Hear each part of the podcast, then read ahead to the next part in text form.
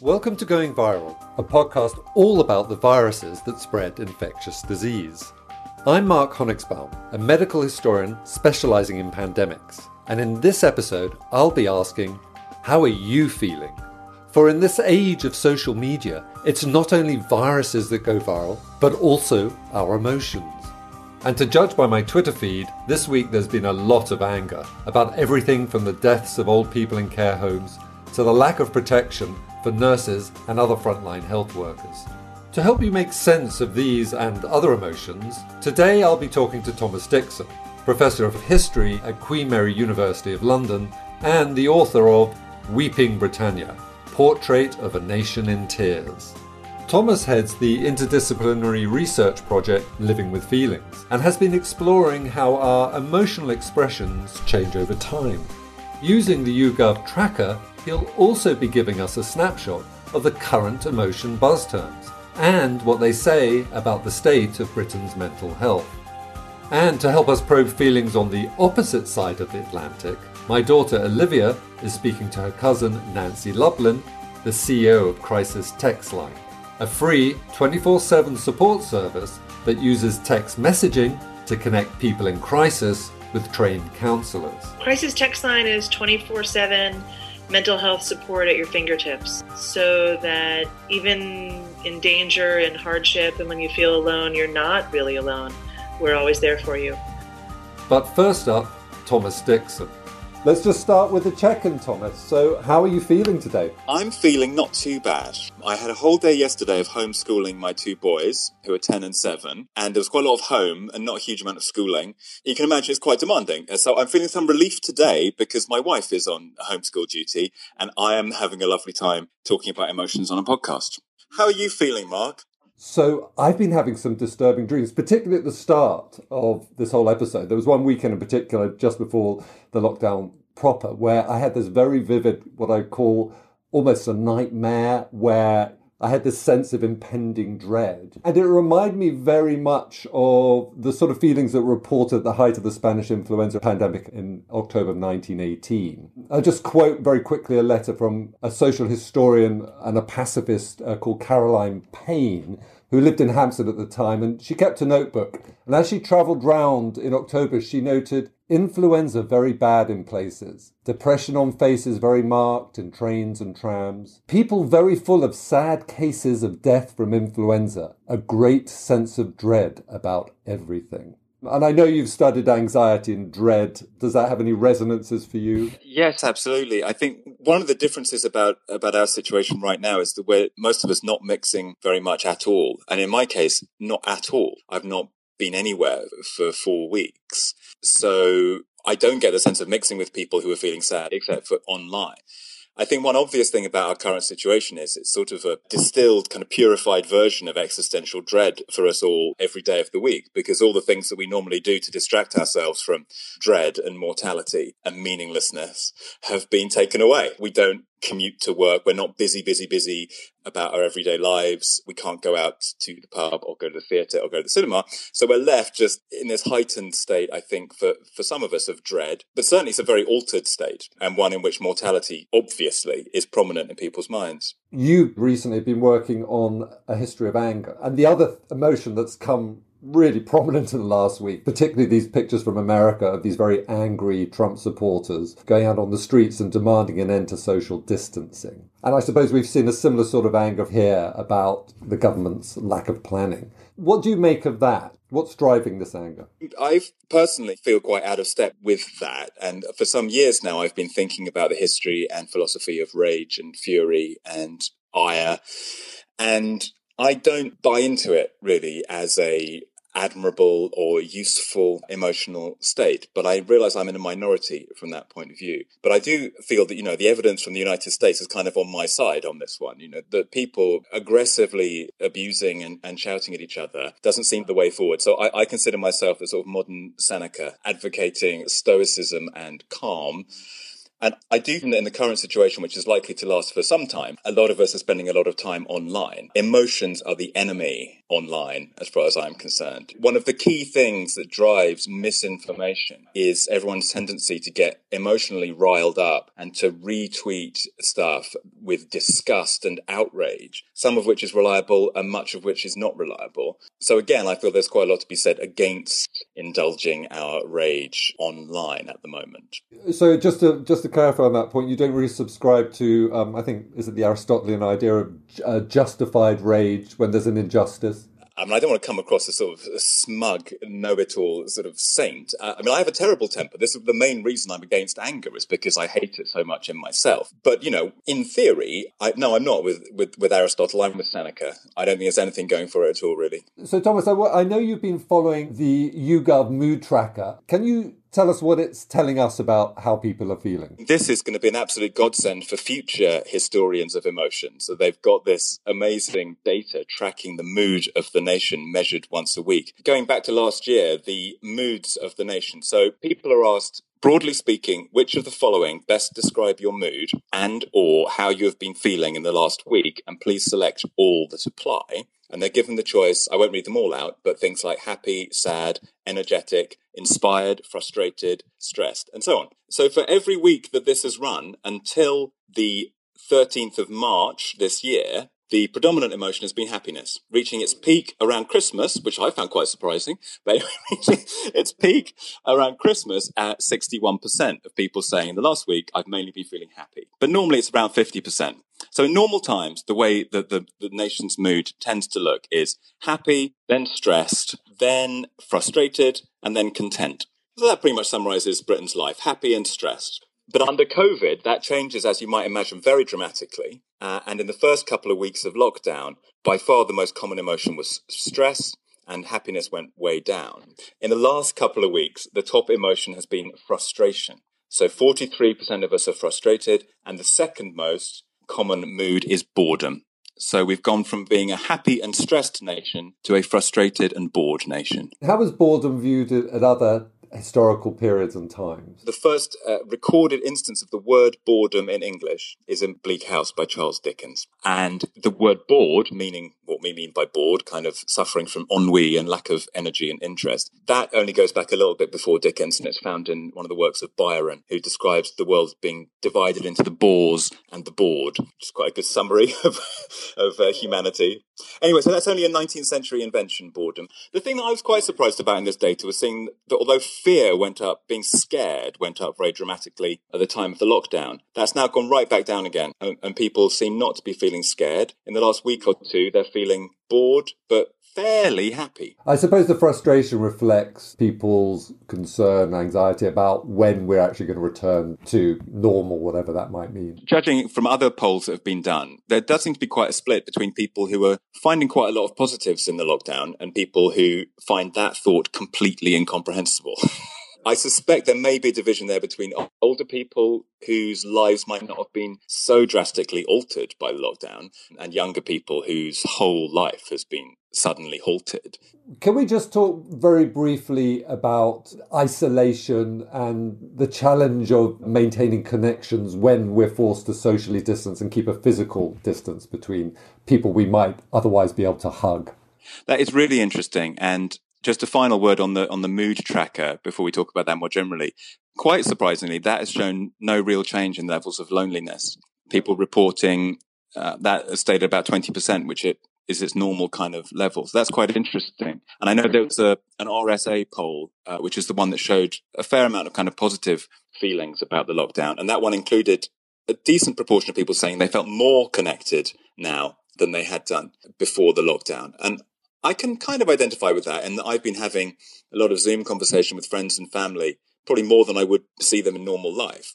Uh, so again, there's kind of there's two sides to it, but I do think this is absolutely fundamental, and I think in terms of the longer term impacts this will have for us all on our lives and on our emotional health, if you like, that is obviously the most fundamental thing is the, is the complete cutting off of physical contact with, with with friends and family, and we probably don't yet know quite what the impact will be. So the the data is showing that these feelings of loneliness are basically stay pretty much where they were before But anecdotally, we, we know that we're all compensating and finding ways to continue these emotional connections, but in a different way using technology. I think maybe we should move this on to your research into the, the role that different technologies have always played in mediating friendships and are finding ways to connect Absolutely, and I, I do think. In fact, it was I'm listening to you, Mark, on the radio that got me thinking about this a couple of weeks ago. You were talking about the, just the etymology of the word contagion, which means contact, touching together, and that is so fundamental.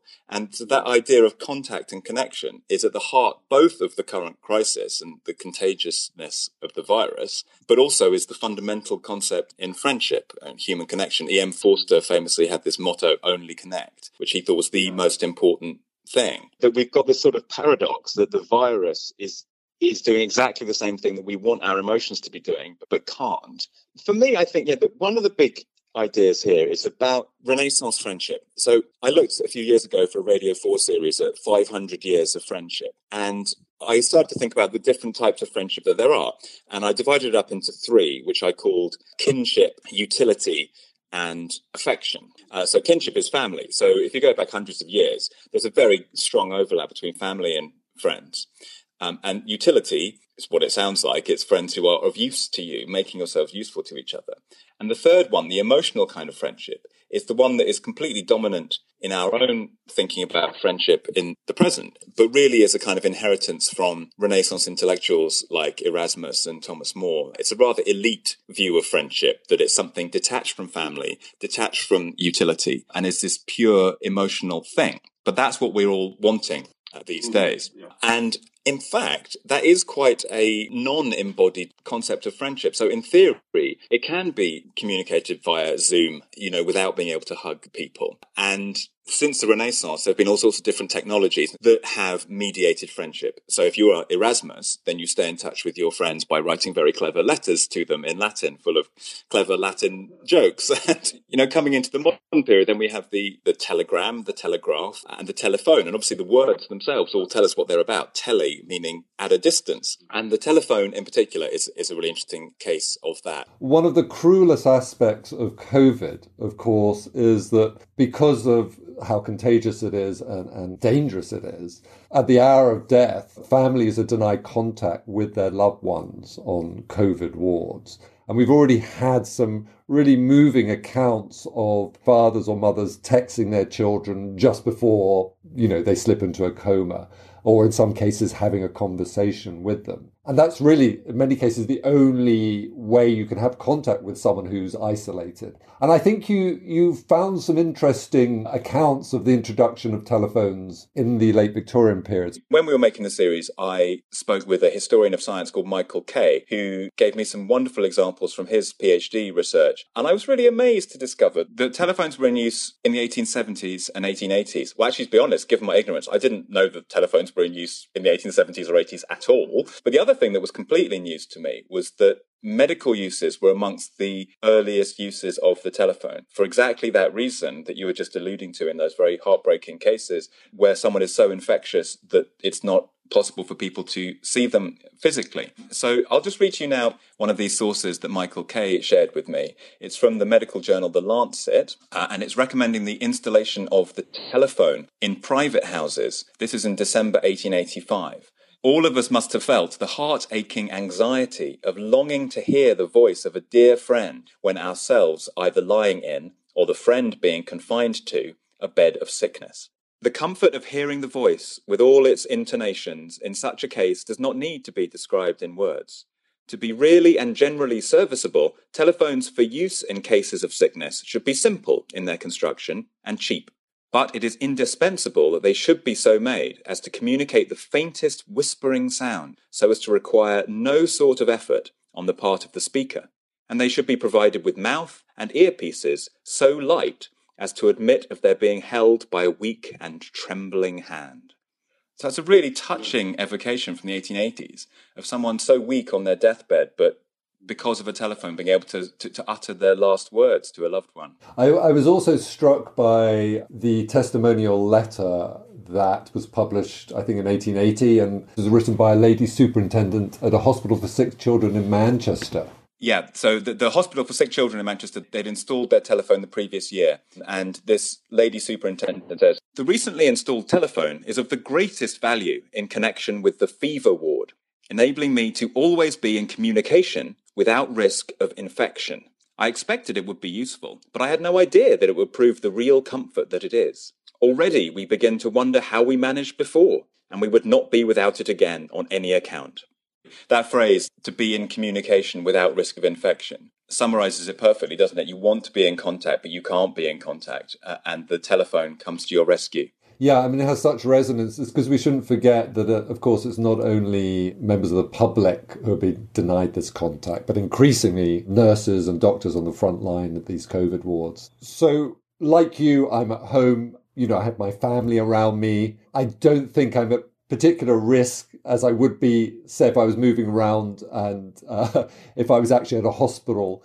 But of course, we're hearing every day these most awful examples of nurses dying, and we're hearing from, you know, their loved ones, from their sons, uh, their daughters, their wives, and of this awful grief that people are going through. There's a tendency or a risk that we just become inured to it because we it's so distant from us and we we can't process it all the time. But a couple of weeks ago, when I came down on Monday morning to start my working week, as it were, and the first thing I heard was this young man, the son of a urologist called Abdul Chowdhury, who had died just a few days before. And it was both inspiring in that his son was giving this wonderful testimonial to his father but also at the same time, he was sharing how just shortly before his father had died, he had issued an appeal on Facebook pleading for the government to provide more PPE to NHS workers. I was just suddenly overwhelmed with emotion, and I'm not ashamed to say that I burst into tears. And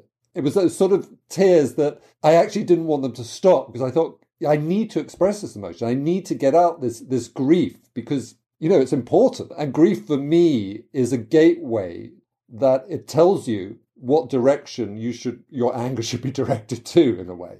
I don't know if you've felt any of that or if there's been moments where you've become tearful. Yeah, I'm generally quite a tearful person, but I I, have I've not been especially in the in the last few weeks. Actually, those stories are really really painful and heartbreaking, and I suppose I feel that a bit probably I am slightly in denial about quite a lot of that because it puts me in mind actually of that, that the famous passage at the end of Middlemarch by George Eliot. It, it's about the fact that if one was aware of all the suffering that went on in the world, it would just be unbearable. It'd be like being able to hear the heartbeat of every squirrel and, and every blade of grass as it's growing.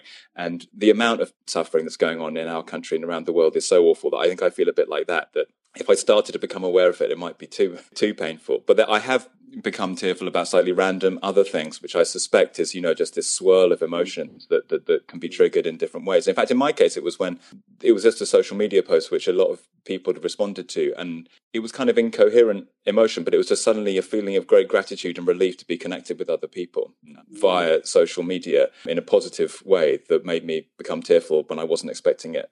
Yeah, I mean, I, I, think that's a really good point because it's not all doom and gloom, is it? I mean, there have been moments of, of joy, particularly, I suppose, the most obvious one being around this phenomenon of clapping for carers or seeing the small acts of kindness when people go out of their way to, you know, help someone else who's struggling. And we're all of us moved in very different ways, I think, by different things, aren't we? So, for example, some people were very moved by Boris Johnson's speech about the NHS after he came out of hospital.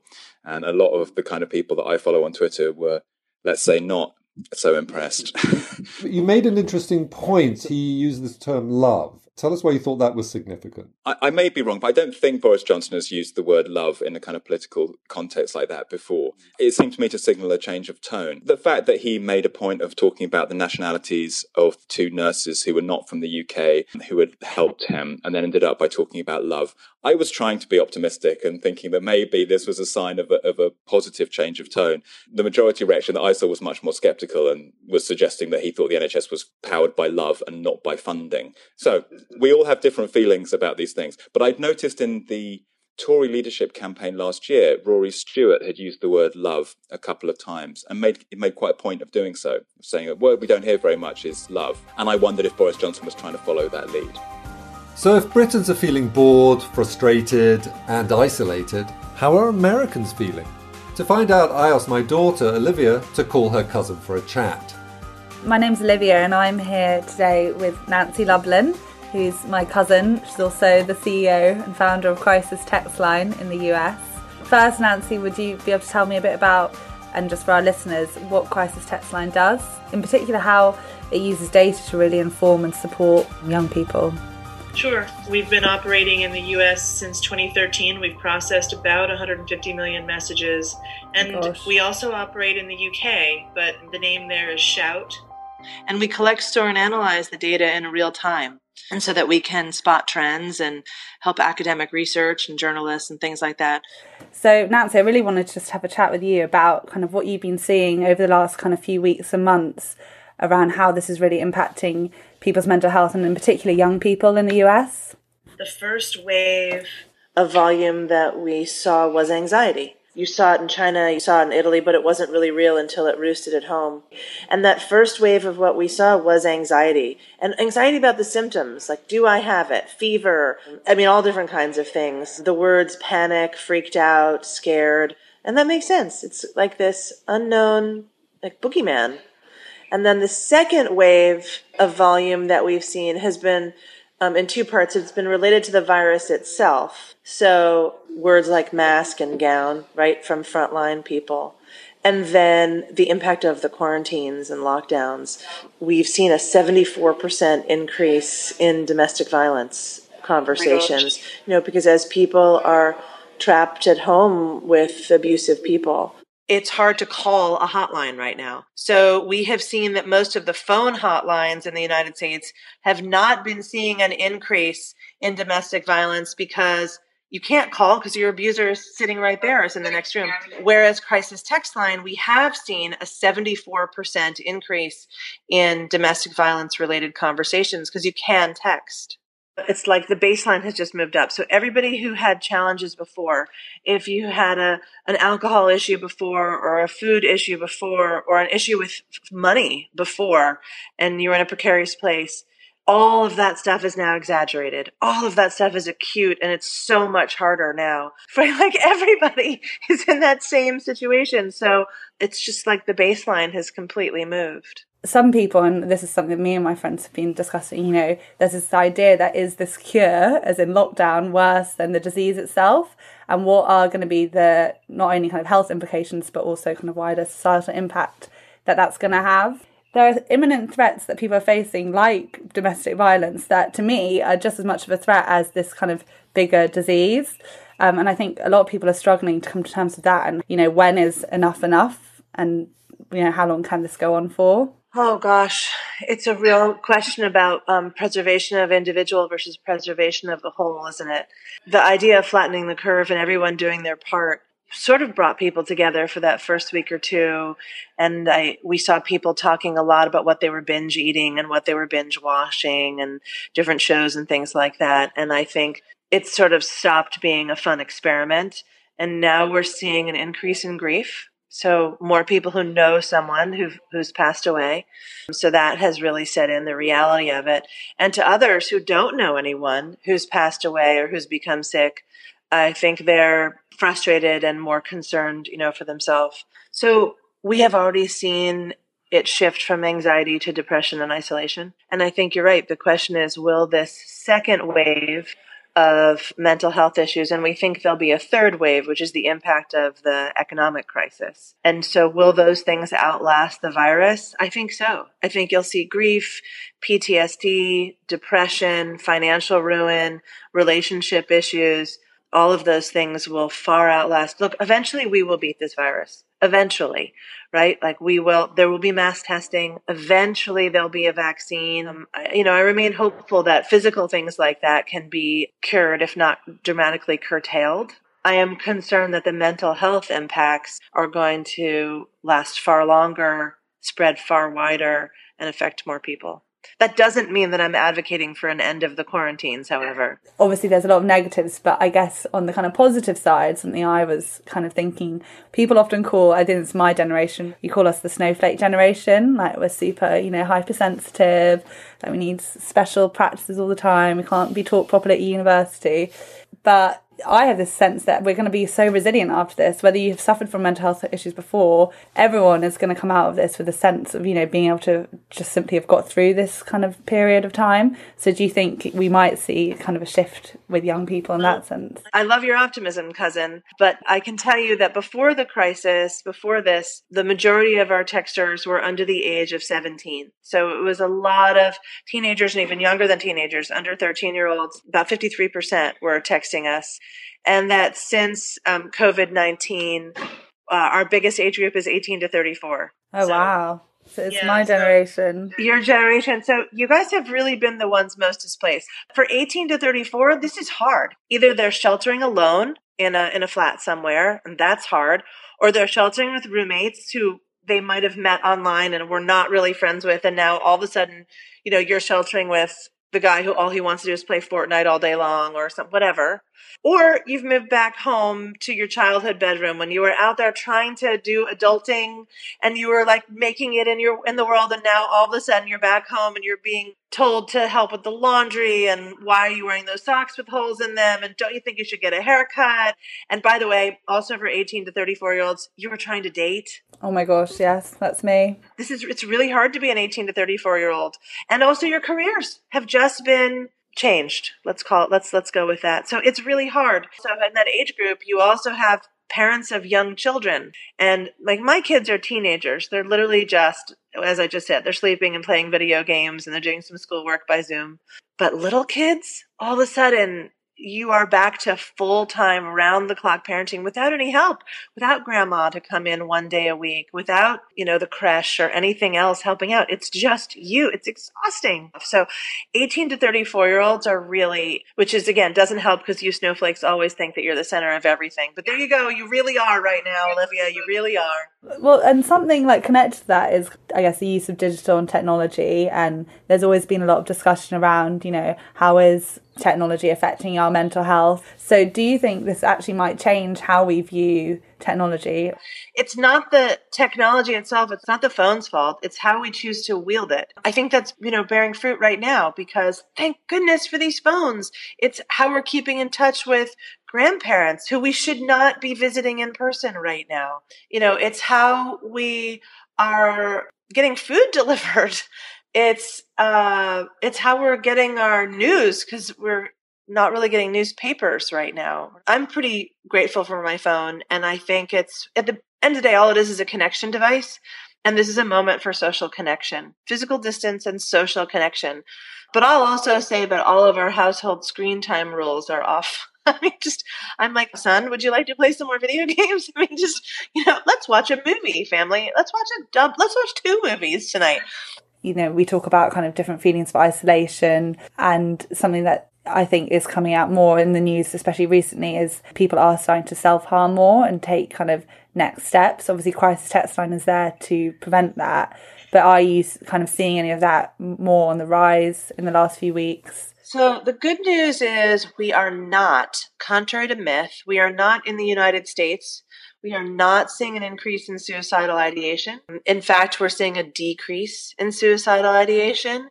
And we are seeing a decrease in what we call imminent risk conversations, where we might have to trigger an active rescue or wellness check, where in the US we call 911 or there you would call 999. We're seeing a decrease in those conversations, thank goodness typically when people at their wits end when they're at the point where they think there's no point for me to go on they're alone.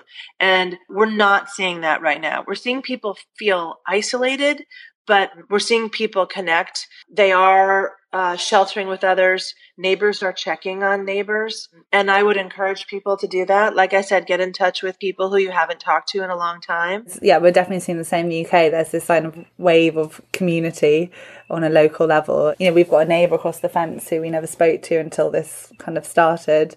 So there's def- you're definitely seeing that. And I think what I find interesting about things like Crisis Text Line is you rely massively on volunteers. And we're seeing that across the board. People, you know, here in the UK, a lot of people are either donating donating or wanting to volunteer for our NHS. People want to check in on each other, and it's lovely. Um, and I think, yeah, that empathy, I think that's something that everyone is feeling more. And I wonder if it'll be something that kind of lasts beyond coronavirus. I hope so. I mean, uh, it's certainly the first time also that the whole world is experiencing something together and on the same side, right? Like it's not like a war where we were split and everybody experienced it, but in different ways. This one, we're all experiencing the same way. And so if I can find, yeah, I appreciate your silver lining. Like maybe it'll change us. Maybe it'll build resilience. It's certainly given us all a common experience a lot of the rules from before are just out the window. I have a couple of friends who it looks to me from social media are working out every day, learning how to be like a French pastry chef while in quarantine. And I, I also just want to say to listeners, like, it's okay not to be okay. If you don't come out of this pandemic fluent in Mandarin and being able to sew your own clothing, I think you're still, you're still winning. Like, if we come out of this pandemic and you still have your family is intact and you have some old friends who you reconnected with like that's what it means to win this pandemic. It's staying safe. It's keeping other people safe and flattening the curve. Um, it's really not a competition. We're seeing that people who are sheltering alone, and that's about 12% of people that we see in the US are sheltering alone, are turning to yoga. And people who are sheltering with other people are turning to more walks it's not known whether they're walking alone to escape or whether they're walking with the people they're sheltering with. The point is, is that people are turning to different things and different things, and whatever um, works for you, that I would say is healthy. A lot of young people are struggling with this isolation, and you know they've also got the financial stresses. If you know they're paying student loans, worries about the future, their careers, in, in, fact, my experience with young people during the last few weeks and months has been quite intense because of the work that we've been doing with this schools project we have called Developing Emotions. So, when the school closure happened, we were just coming towards the end of a six week pilot of a series of lessons about emotions, which were being tried out in eight primary schools around Kent and Sussex. So, I had the experience of being in the classroom just before the schools closed, witnessing these lessons that we designed for primary school kids about anger uh, and sadness and so on. So I hope that, that maybe to a small degree they might have met the crisis with a slightly expanded ability to think and talk about their feelings, which is the intention. Will it help make people more mentally robust, for instance? Because uh, at schools, but at both universities, we're, we're continually told there's this kind of crisis of mental health. Yes. And, and I'm really in the kind of beginnings of trying to make a contribution in this area. But one of my aims is to give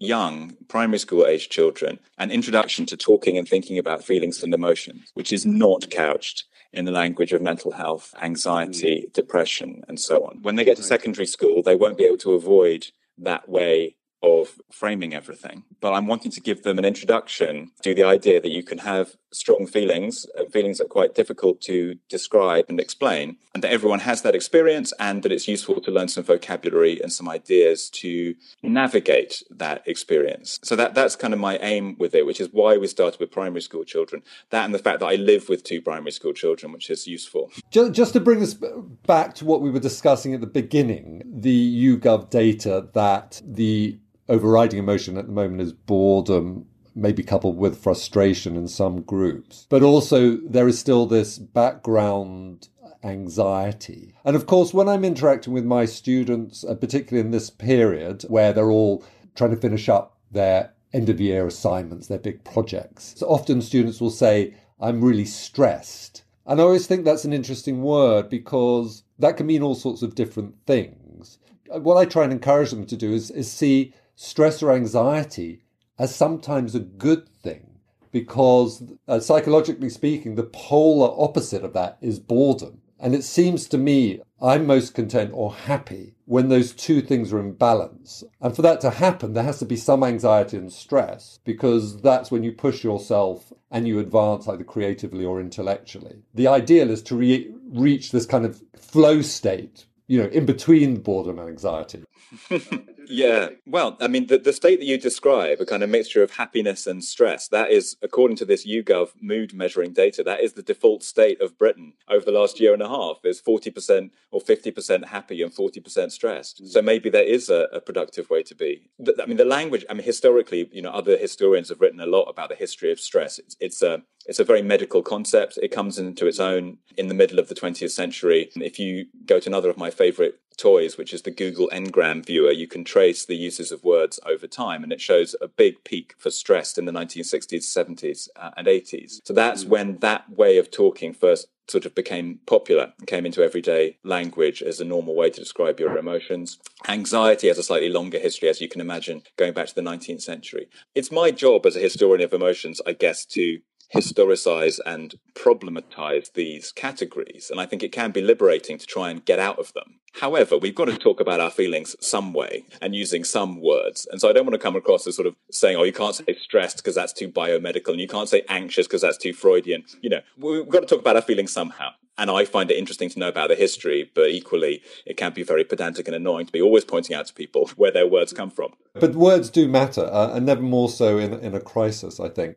So, um, as a medical historian, I'm often asked, particularly because I spent the last 10 years or so studying pandemics, what are the lessons from past pandemics? And I'm always very wary as a historian of, of saying that it's the job of historians to draw lessons or you know, from history. I prefer to, to say, well, I, I, can't tell you what lessons are, but I could write you a prescription from medical history if you like. As a historian of the emotions, what prescriptions would you write for the British public now that would be useful as they struggle with their emotions? The formula that I've come up with, so it doesn't make it sound very good calling it a formula, but when thinking about these lessons for primary schools, and that was that, the context in which I had to think, well, why am I doing this? What you know, what what do I want children to get out of this? And the kind of motto I've come up with is that I want people to be able to move towards their own well-informed version of emotional health and emotional well-being. I don't have a recipe for well-being or a recipe for mm. happiness, but I do think it's a good thing for young people to have a rich emotional vocabulary and to mm. learn from our culture. And I think the best tools that we have for all of us, both children and adults, to deal with our emotions are stories, the arts, music, culture that's how we tap into the wisdom of past experience. That's how we tap into the frameworks through which we feel our feelings. And so I guess my advice would be, especially to parents, give your children as many movies and books as they want. So, of course, your, your last book, Weeping Britannia, was all about kind of the history of the stiff upper lip. And we've heard a lot, haven't we, about comparing uh, the COVID crisis to war the invocation of the Blitz spirit. But we're in a different time emotionally, right? The British have the British changed. We're more exuberant emotionally than we were then. Yes, I, I, think what we're possibly experiencing now is is a version of why people might come to be very suspicious of strong emotions, especially of strong emotions that seem to be self-indulgent. The 1940s and 1950s kind of ethos of stiff upper lip and restraint was about, to a large extent, about not being selfish and not being self-indulgent. So possibly one thing that might come out of this is a version of that, which is, you know, don't wallow in your own feelings. You know, you're not the one working on the front line as an NHS nurse or, or whatever. But yes, we do live in very different times, and we've learned over the last 50 or 60 years a whole different way of being, which is much more focused on talking about and expressing our emotions. And I wouldn't want to turn back the clock. But I'm sure this current experience will have a massive impact on our emotions and on the way that we try to deal with them. Thank you for listening to Going Viral, the COVID Files. If you enjoyed it, please subscribe to our series and recommend our podcast to your friends. Follow us on Twitter at goingviral underscore pod and follow us on Instagram at goingviral underscore the podcast. Our producer is Melissa Fitzgerald. This has been The COVID Files.